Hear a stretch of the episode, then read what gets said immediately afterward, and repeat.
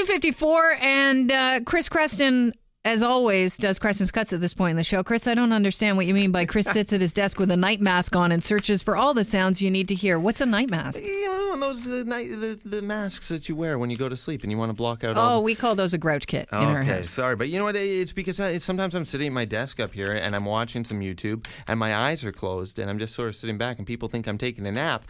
I just want to make sure it works for radio. Got ya. So that's that's the explanation to that there, that little explanation. So Because what it's- I just want to give people a visual onto what's going on here Yeah. at Chorus Key when I'm uh, trying to figure out what's going on. Well, we're trying to figure out what to play for the uh, best and worst noise in the internet realm. Uh, what I've found for you is something that came out moments after the uh, Academy Awards and that big Oscar flub for Best Picture. And this comes to us from uh, Seinfeld 2000. If you're not following Seinfeld 2000, On Twitter? on Twitter or Instagram. He's a hilarious guy who uh, I'm told is from Toronto, Okay. actually, and he sort of spoofs the notion that you know people who wish Seinfeld was still out, was still making new episodes, Mm-hmm. but also with a sort of appreciation for the, the Curb Your Enthusiasm and everything like that.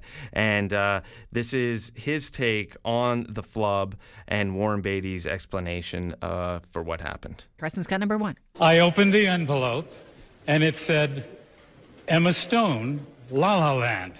That's why I took such a long look at Faye and at you. I wasn't trying to be funny. Love it. just the, the, the, the chaos in the moment. It could have easily been the, the, the curb your enthusiasm ending there. And of course, from one uh, TV show from the 90s, starting with S, to another one, Star Trek starred Captain Picard. Sir Patrick Stewart, who Yes. last week I told you if you're listening to me filling in on the Tasha Kheiriddin show, apparently didn't know he was circumcised. What? Yeah, you didn't hear about this? He was doing an interview. Oh my and God, that's he, not TMI. and he was explaining how his wife had to tell him, like, "What are you talking about? You're circumcised." And then he had to go to his doctor, and his doctor said, "Yeah, uh, I've seen a lot, and I'm Jewish, and you're not circumcised." And so this was a big problem for him in his life, and uh, and the fact that his mother had lied to him this whole time about being circumcised. So very confusing. That has nothing to do with anything. But Patrick You know, Stewart. can I just say this? Uh, mark this down as a producer before I forget. Uh, things your parents lied to you that you found out about later on. Yeah, I did calls on that on the Tasha Kheiriddin show oh, you last did? Friday. Oh, jeez. it was gangbusters. okay, go. I wasn't listening clearly. Go ahead.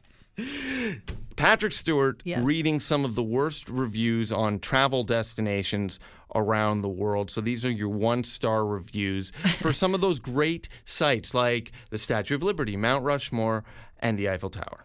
Creston's got number two. the Statue of Liberty. If I'm going to take a boat out into the middle of the water, I want this lady to do something beyond just stand there. Like, can it be a ride or something? Stonehenge. Dated. It could do with a good clean and some fresh paint. Sadly, past its best. Gateway Arch. So, if I bend a piece of metal and stick it in the ground, I can charge a bunch of money for suckers to go in it. The only arch worth visiting is the golden one that sells hamburgers. Mount Rushmore. Loved the monument, hated the location. South Dakota? Really? The Hoover Dam. More like the Hoover. Damn, this is disappointing. Correct me if I'm wrong, but anyone can build a wall to contain water. It's called a bathtub. Natural History Museum. I just don't like stuffed animals. I find them very creepy. Go somewhere else. The Eiffel Tower. Do you know who loved the Eiffel Tower? Hitler. Enough said. Can you imagine being a grumpy person and having him read your angry tweet? I love it so much. Awesome, Chris. Well done. Creston's Cuts always happens uh, around 2.50ish here on the show on a daily basis, Monday through Friday.